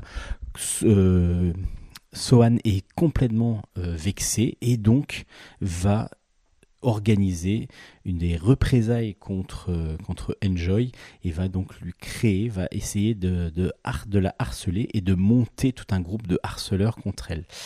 Alors comment va-t-elle réagir? Voilà, vous, vous avez vu que chaque personnage que l'on suit depuis le début, bah, petit à petit vit sa vie séparément et en même temps on va comprendre que le groupe d'amis filles qui s'est créé avec des identités complètement différentes, avec des, des, des, des, histoires complètement différentes, vont être très liées les unes aux autres. Comme par exemple Adèle, qui est la graffeuse gothique, qui était un petit peu séparée de tout le monde et qui, que tout le monde craignait en fin de compte, qui est aussi devenue amie avec cette bande, va petit à petit va avoir son, son talent reconnu dans, euh, dans, le, dans son art. Donc, que va-t-elle devenir aussi? Voilà, tout ça, c'est ce qu'on va se demander dans cet album. Alors, c'est toujours aussi frais, c'est toujours assez agréable, et en même temps, ça pose des questions assez euh, existentielles et assez douloureuses que l'on peut suivre, qu'on voit chez les adolescents en collège. Comme je vous le dis hein, tout- régulièrement, je suis prof au collège, donc évidemment, moi je le ressens par, pour certains élèves, la difficulté euh, vis-à-vis des autres. Euh, Je vous avais parlé, parlé de ratures indélébiles qui parlaient aussi du harcèlement. Et tout ça, c'est toujours très très important de pouvoir le, le mettre en image, de pouvoir le dessiner pour pouvoir le transmettre au maximum aux jeunes. Alors là, il n'y a pas obligatoirement toujours de solution parce qu'on n'est pas encore arrivé peut-être au dénouement. Mais en tout cas, c'est euh, des situations qui sont mises en place que tous les jeunes peuvent vivre et donc bah, voir si les solutions que vont trouver les héroïnes de cœur collège vont pouvoir éventuellement aider les autres. Alors le dessin est toujours aussi coloré, toujours aussi beau, toujours aussi girly de Maya, euh, une, de- une dessinatrice italienne de très très grand talent. Donc Cœur Collège, un bon album que je vous recommande et que je recommande aux plus jeunes, aux adolescents, on va dire de, on va dire euh, préadolescents. Collège, ce, ce- ce serait parfait parce que c'est comme justement l'âge des héroïnes de Cœur Collège, qui est paru donc aux éditions Dupuis. Et aux éditions Jungle, le tome 2 de Katsuo est sorti. Ça s'appelle Les Guerriers du Temps. C'est de Stéphane Tamayon au dessin au scénario, pardon, Raoul Paoli au dessin. Et je vous ai dit que c'était aux éditions Jungle? Bah, Je le redis, c'est aux éditions Jungle. Alors Katsuo, je vous avais déjà présenté le premier tome. Euh, bah, Katsuo, c'est un jeune homme, euh, un adolescent de notre temps, qui est plutôt sur sa console de jeu, alors que son grand-père voudrait absolument qu'il vienne s'entraîner, euh, parce que son grand-père, lui, est, un grand euh, maître des arts martiaux et il voudrait l'entraîner euh, dans son dojo, mais Katsuo s'en fout complètement, à part que bah, c'est la tradition familiale et donc bah, il se fait un petit peu réprimander, mais pour autant il va pas, il va pas obligatoirement y aller. Bon, dans le premier tome, je vais pas le, je vais la faire assez courte, il va être mis en possession avec un sabre magique et ce sabre magique va l'envoyer va l'envoyer dans le Japon médiéval où il va rencontrer son aïeul et qui va devoir aider parce que son aïeul était vraiment alors que normalement c'est une grande figure de la, de la famille en fin de compte il était vraiment pas très doué et il va devoir l'aider. Et justement il va essayer de l'aider et il va y avoir le samouraï noir donc un samouraï euh, avec une grande armure qui va euh, essayer de euh, c'est un seigneur de guerre qui, a une armure magique et qui va essayer de mettre tout le monde sous son, sous son ordre. Et dans ce tome 2, ben, le, la faille temporelle s'est ouverte de nouveau et donc Katsuo va pouvoir rentrer dans notre époque, mais le gros problème c'est que tout le monde va pouvoir rentrer dans notre époque. Donc du coup, ce fameux samouraï noir va arriver à notre époque et va réussir à tout de suite se lier alors d'amitié, non, pas tout à fait, parce que du coup, il va devenir maître un petit peu sous la force des, des Yakuza. Donc euh, on est dans le Japon euh, donc de notre époque, et ces Yakuza vont devenir ses, ses- ses maîtres. Ils vont devoir essayer de trouver donc euh, déjà l'épée, mais l'épée c'est Katsuo qui l'a, mais aussi le, lieu euh, d'un, enfin l'endroit où on aurait euh, le passage pour pouvoir aller délivrer une entité maléfique qui, qui, se, qui se trouve être, ben, à l'époque, on savait où c'était. Maintenant, ben, ce serait peut-être caché dans les, dans les créations, dans, les, dans, les, dans la modernité que l'on retrouve dans cette, dans cette ville de, de Tokyo. Et donc, bah, Katsuo, avec ses amis, vont devoir évidemment essayer de découvrir où est le, où est le chevalier noir et surtout essayer de le mettre hors d'état de nuire. C'est drôle, c'est très dynamique. Là, il y a beaucoup de combats cette fois-ci encore dans, cette, dans cet album. Ça fonctionne, euh, ça va assez vite en même temps, mais on comprend tout parce que du coup, il y a des fois des ellipses euh, où on va avoir une situation et on va tout de suite arriver vers une autre et on n'a pas besoin de trop réfléchir pour comprendre le dénouement, enfin le déroulement plutôt, même si euh, bah, peut-être plus de pages auraient permis peut-être un peu plus des transitions un peu, peu moins abruptes par moment, mais en fin de compte ça fonctionne bien parce que Stéphane euh, Tamaillon arrive à rapidement nous mettre tout de suite dans le bain d'une situation à une autre. Ça fonctionne très bien, le dessin est très drôle, un dessin un peu cartoon mais très dynamique, qui est matiné de manga vraiment, euh, qui fonctionne parfaitement. Raoul Paoli là dans, cette, dans ce style graphique est parfait et du coup ça convient énormément euh, à, ce, à ce, cette, cette série. Et ben du coup Katsuo, le premier tome m'avait plu mais m'avait pas obligatoirement j'avais pas dit que c'était un gros coup de cœur, mais le deuxième me fait partir plus vers un vraiment gros coup de cœur de, de la série parce que du coup, c'est vraiment euh, une bonne, bonne, bonne série que l'on a envie de suivre, on a envie de continuer, on a envie de voir jusqu'à où ça va nous mener. Et puis les personnages, petit à petit, on les prend vraiment, euh, ça nous tient à cœur, ils sont charismatiques. euh, pas tous, mais en tout cas, il y en a qui sont vraiment très bons et on a envie vraiment de les suivre et d'arriver jusqu'au bout, de savoir ce qui va se passer encore. En tout cas, c'est vraiment très très bon. Donc Katsuo aux éditions Jungle, le tome 2 est sorti et je vous le recommande grandement. Comme je vais vous recommander Anna et l'Entremonde. Le tome 1 est sorti, s'appelle Par l'Ouest vers les Indes. C'est de Marc Dubuisson au scénario, Si C-Y au dessin, et c'est aux éditions Glénat. Alors déjà, on va dire dessin absolument magnifique. Dessin magnifique euh, parce que tout fait en couleur directe. Et euh, vous savez que moi je suis fan fan de couleur directe. Vous savez peut-être pas, mais moi je suis fan de couleur directe. Et là, on a vraiment, vraiment des superbes planches avec un dessin euh, qui est donc euh, un peu cartoon et vraiment superbement bien dessiné. Et puis surtout, bah, tous les couleurs, qui, tous les ombrages, toutes les ambiances sont parfaites. Et je trouve que ce dessin est magnifique. On, ça se passe, l'histoire se passe en 1492. On est aux îles Canaries et Anna et Domingo, euh, qui sont eux des orphelins, euh, va ravitailler des navires qui vont partir. Et ils- lorsqu'ils vont euh, monter sur le bateau pour charger un bateau, ben, le bateau va partir en expédition et ils se retrouvent sur le bateau involontairement au départ. Euh, et ce, bateau s'appelle la Santa Maria, je ne sais pas si vous connaissez. Et oui, c'est le bateau de Christophe Colomb qui va aller vers les Indes.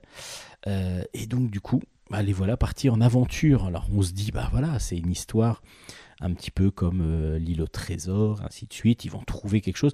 Et en fin de compte, non, c'est pas comme ça que ça va se passer. Parce que à peu près à un tiers de l'album, et on va se retrouver dans un côté fantastique complètement. Parce que il y a une sorte de tempête qui arrive et le bateau va euh, tomber à pic à un moment donné, comme s'il y avait des chutes d'eau en plein milieu de la mer, et il tombe à pic et pff, il se retrouve dans un autre monde justement, enfin on ne sait pas trop ce que c'est, ça s'appelle l'entremonde, et Anna va se réveiller, donc séparée de ses amis, et du coup elle va devoir essayer de rencontrer, de découvrir ce qui se passe exactement dans cette nouvelle contrée, dans cette contrée que nous on découvre aussi en même temps, euh, avec des personnages euh, un peu différents, complètement différents. Ça s'appelle l'entremonde. Alors qu'est-ce qui s'est passé? Que sont qu'est devenue Anna? Est-ce que c'est un rêve? Est-ce est-ce qu'elle est morte? Est-ce qu'elle va retrouver d'autres personnes? Bah, tout ça c'est vraiment vraiment vraiment génial. Parce que du coup on est parti sur un récit d'aventure un peu à la pirate un peu euh, voilà sur euh, même un peu historique parce que du coup on est sur avec Christophe Colomb et au milieu de l'album un petit peu moins de la, du milieu de l'album boum on se retrouve dans un autre monde complètement différent. Et puis bah c'est passionnant c'est passionnant parce que du coup on va découvrir des personnages bah, un ours qui arrive à voler. Enfin voilà il y a plein de monde il y a plein de personnages qui parlent évidemment hein, autrement il n'y a pas d'intérêt. Et là on se retrouve un petit peu dans un dans un conte euh, de Miyazaki, un petit peu, il y, a des, il y a un petit peu des pendants de ça, il y a un petit peu de, de folie comme ça, et c'est comme c'est du fantastique, ben, ça peut, tout peut être, tout peut arriver, et c'est ce qu'on adore. C'est ce qu'on adore, moi c'est ce que j'aime parce que du coup je suis surpris au fur et à mesure de mes lectures et de ma lecture. Et Anna et l'entremonde, c'est vraiment excellent. Le premier tome m'a surpris parce que du coup euh, c'est- surprenant justement de, de passer d'un style à un autre dans un, dans un, même, euh, dans un même album. Et puis ensuite, euh, ben, le dessin est tout simplement magnifique. Quoi. Si est absolument magnifique dans son style graphique et pour les planches, j'ai juste envie de voir quelques planches originales pour pouvoir me rendre compte du travail, de la minutie qui a dû être mis dans cet album. Oh, c'est magnifique. On voit quelques crayonnés, quelques recherches à la fin et c'est absolument majestueux. Vraiment, le dessin est magnifique, le, le scénario est bien ficelé et nous donne juste envie de lire la suite. Ça s'appelle Anna et l'entremonde. Un gros coup de cœur de bulle en stock encore. Je crois que là j'ai fait euh, bon pas mal. Là j'ai fait tout mon stock de, gros coups de cœur. Donc on va voir pour la suite. Les autres, je suis désolé, vous avez plus le droit. Non, c'est pas vrai, évidemment. Mais ça s'appelle Anna et l'entremonde. Je vous le conseille. C'est vraiment familial en plus. C'est familial. Il n'y a pas que les enfants qui vont pouvoir le lire, mais aussi les grands, les grands enfants comme moi par exemple, euh, qui vont l'apprécier énormément. Ça s'appelle Anna et l'entremonde et c'est un gros coup de cœur de Bulle en stock. C'est paru chez Glénat.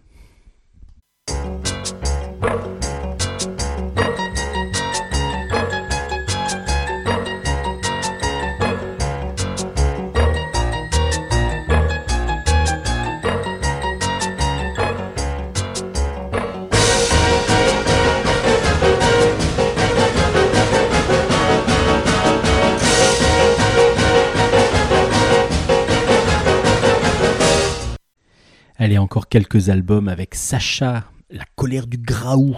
C'est de Alexandre de Motet au scénario et des dessins de Joël Passeron. C'est dans la collection Glénat Jeunesse. Donc chez Glénat, évidemment. Euh, c'est un album, alors, format italienne, donc horizontal, pour enfants plutôt pour enfants, où on va suivre Sacha. Sacha, c'est un petit tigre qui vit avec ses parents. Euh, il est donc dans un petit village au cœur de la jungle. Et sa grande passion pour Sacha, de Sacha plutôt, c'est la danse. Il veut danser, il veut danser, il veut danser. Mais son père ne le voit pas de cet œil-là, évidemment, parce que du coup, son papa, lui, veut qu'il fasse de la, de- du water polo. Euh, voilà, il veut qu'il ne- aille donc euh, dans cette équipe de water polo parce que lui est l'entraîneur. Et du coup, la tension va monter entre le père et le fils parce que du coup, il oblige son fils à faire du water polo. Lui, ça lui plaît pas du tout, même si c'est son papa et sa maman qui s'occupent de cette équipe-là. Lui, il y a que la danse qu'il voudrait faire. Il voudrait faire de la danse. Alors, est-ce que on peut aller à l'encontre de ce que veut son papa? Est-ce que le papa a le droit de choisir tout pour ses enfants. Tout ça, bah, c'est des petites choses qui vont être expliquées aux plus jeunes. Et puis, est-ce que peut-être qu'on peut pas s'épanouir dans quelque chose que les autres ne voient pas pour vous, évidemment? Bah, vous de le découvrir, évidemment. Il faut le lire ça avec les plus jeunes, évidemment. Le dessin est un dessin euh, ben, vraiment jeunesse, mais super superment bien dessiné parce qu'il est, euh, il, est tout en couleur et c'est vraiment magnifique. Magnifique. Euh, on voit que Joël Passeron a dû faire beaucoup, beaucoup d'illustrations jeunesse et que du coup, cette première bande dessinée est très. Enfin, je sais pas si c'est sa première, mais en tout cas, est une très bonne. euh, c'est vraiment tout en tout à la peinture. C'est vraiment très beau. Les couleurs sont très vives et puis les personnages sont attachants dès que l'on les dès qu'on les regarde. Donc du coup, c'est un vraiment un vrai bonheur de lecture pour ce petit album de Sacha la colère du Graou euh, aux éditions Glénat dans la collection jeunesse et j'ai trouvé ça absolument adorable vraiment euh, à mettre entre toutes les mains et puis surtout à lire avec les plus jeunes. Et ça va être une perf euh, je pense que c'est un très très beau cadeau à faire parce que les plus jeunes vont adorer. Et puis je trouve que l'idée qui est derrière est vraiment aussi bah, sur l'acceptation de, de, de- de les envies des autres je trouve que c'est aussi très intéressant de, de faire comprendre ça assez rapidement aux plus jeunes Sacha la colère du Graou à découvrir aux éditions Glénat et on espère qu'il y en aura d'autres de ce Sacha parce qu'il est vraiment très très mignon ce petit tigre. Les aventuriers de la carotte perdue. Le tome 1 s'appelle Le paradis, c'est ici. C'est de Karinka au scénario, de Domas au dessin, et c'est aux éditions Kenes. Alors, quand je vais vous parler un petit peu de cette, euh, famille et de ses jumeaux en particulier, euh, qui s'appellent, je suis en train de rechercher les prénoms Juju et Anto, euh, ben, euh, vous allez vous dire, mais ça ressemble à quelque chose que tu, as déjà chroniqué, Steven. Et ça va être oui, parce que du coup, ce sont les mêmes auteurs. C'est une série qui ressemble beaucoup à l'autre. Et je pense ce sont même les mêmes personnages. Et donc, je pense que c'est plus un changement de nom de série. En tout cas, vous connaissez Juju et Anto grâce à Green Team, que j'avais déjà présenté, qui est aussi sorti chez Kenes. Alors, euh, cette famille, donc avec les parents, ce sont une famille de. Bah, ils, essayent toujours d'être du côté écolo, essayer de trouver des solutions du quotidien pour changer notre mode de vie, pour essayer de, réussir à devenir un petit peu plus. faire attention de plus en plus à la planète. Et c'est ce que vont faire là encore. Ils vont avoir une idée euh, au début de l'album. C'est faire un mois. Ils ont décidé de faire un mois euh, locavore. Alors qu'est-ce que le locavore? C'est un système euh, auquel on va mettre, qu'on va mettre en place dans une famille, par exemple. Là, c'est le- leur cas. Et de ne consommer que ce qui est à moins de, alors il faut choisir une distance, à moins de 100 km de chez eux. C'est ce qu'ils vont faire. Donc en gros, bah, ça fait évidemment moins d'émissions de gaz à effet de serre parce qu'il y a moins de transport. euh, Il y a beaucoup de choses du coup qui vont aller directement du producteur au consommateur. Mais aussi, on, euh, donc on évite de manger beaucoup, beaucoup de choses. Euh, par exemple, tout ce qui est chocolat. Le chocolat ne vient pas de, à 100 km de chez soi quand on, est, quand on habite en France. Euh, ensuite, il va y avoir du sucre. Alors même si le sucre, là en tout cas dans leur famille, ça va ce qui va se passer. Le sucre, évidemment, on peut le faire avec de la betterave, mais c'est plutôt dans les Hauts-de-France, donc tout le nord de la France, qui fait que eux sont trop loin, donc ils ne vont pas pouvoir consommer de sucre. Le café, euh, le papa, lui, euh, ce qu'il voulait, c'était vraiment euh, du café et il ne veut pas pouvoir en consommer. Si, évidemment, ils choisissent de faire du locavore. Et c'est comme ça qu'ils vont, qu'on va passer tout l'album à parler de locavore. Alors les idées sont mises en place comme ça, et puis après, on va avoir à chaque fois un gag pour chaque page, et c'est très très bien fait parce que du coup, on a quand même des situations euh, euh, où on va expliquer quelque chose, mais de façon très ludique. Et puis euh, il y, a des- il y a des gags qui sont un petit peu absurdes. Ah ben, il fait beau aller jouer dehors.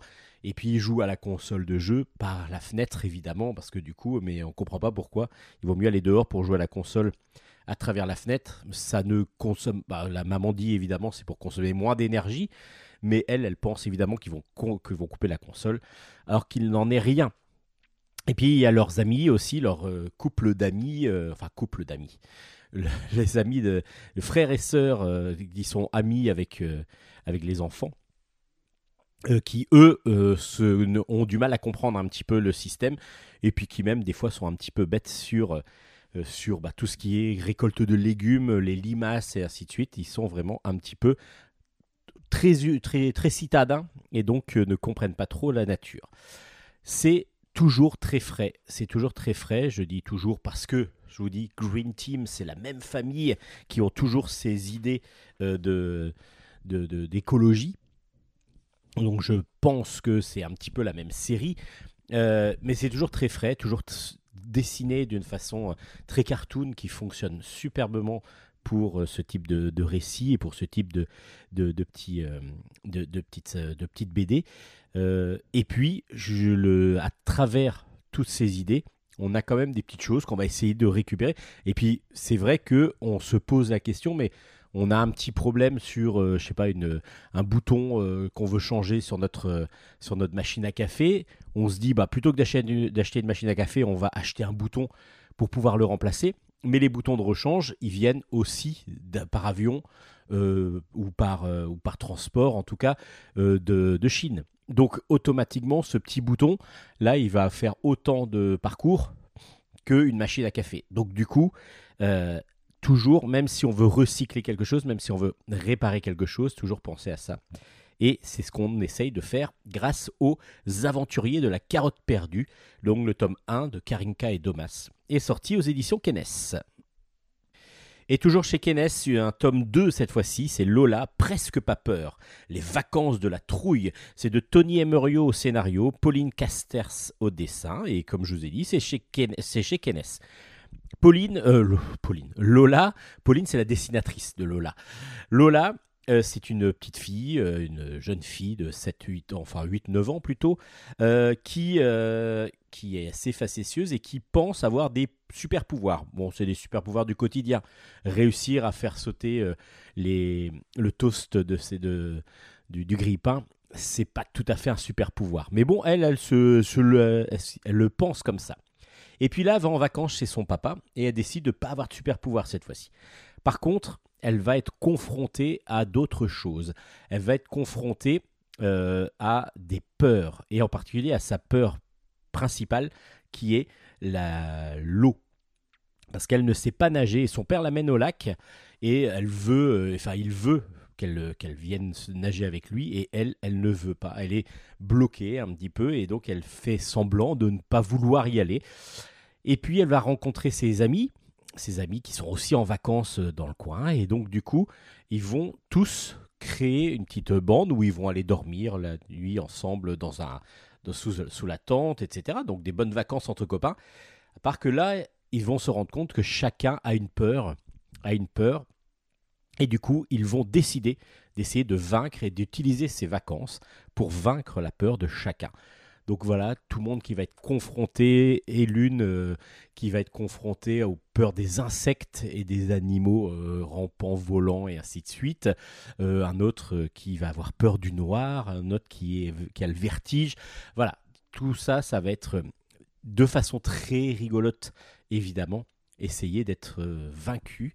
On a la maîtresse aussi qui est en train de se reposer au bord de ce fameux lac qui, qui est là aussi. Il y en a qui ont peur de la maîtresse en maillot de bain, parce que c'est toujours dans la comptine. Oh là là, la maîtresse en maillot de bain. Euh, bah ça, du coup, c'est aussi une des peurs que l'on va rencontrer. C'est très drôle, c'est assez facétieux. Et puis, bah, ça permet aux plus jeunes, parce que c'est quand même une BD qui est faite un peu plus, un peu plus pour les plus jeunes, évidemment, on va dire euh, fin de primaire. Euh, on va avoir évidemment tout ce côté, euh, euh, les peurs, ce ne sont pas que individuelles, évidemment tout le monde en a. Euh, il faut bien comprendre que ce n'est pas, enfin tout, le monde a des peurs et donc ce n'est pas une un- un- un- comment dire, une honte de dire que l'on a peur de quelque chose, parce que automatiquement, tout le monde a peur de quelque chose. Lola presque pas peur, avec un dessin très rond, très cartoon aussi, qui est superbe et qui est très vivant. Euh, des, bons, des bons petits scénarios, et donc du coup, bah, Lola presque pas peur, c'est une très très bonne série aux éditions Kenes. De toute façon, en jeunesse, la plupart du temps, Kenes nous propose de super, be- de super beaux albums. Pas que en, pas que en, en jeunesse, justement, mais en jeunesse, ils sont vraiment très très forts. Lola Presque pas peur, le tome 2 est sorti, c'est aux éditions Kenes. Et c'est là-dessus qu'on va finir Bulle en stock cette semaine.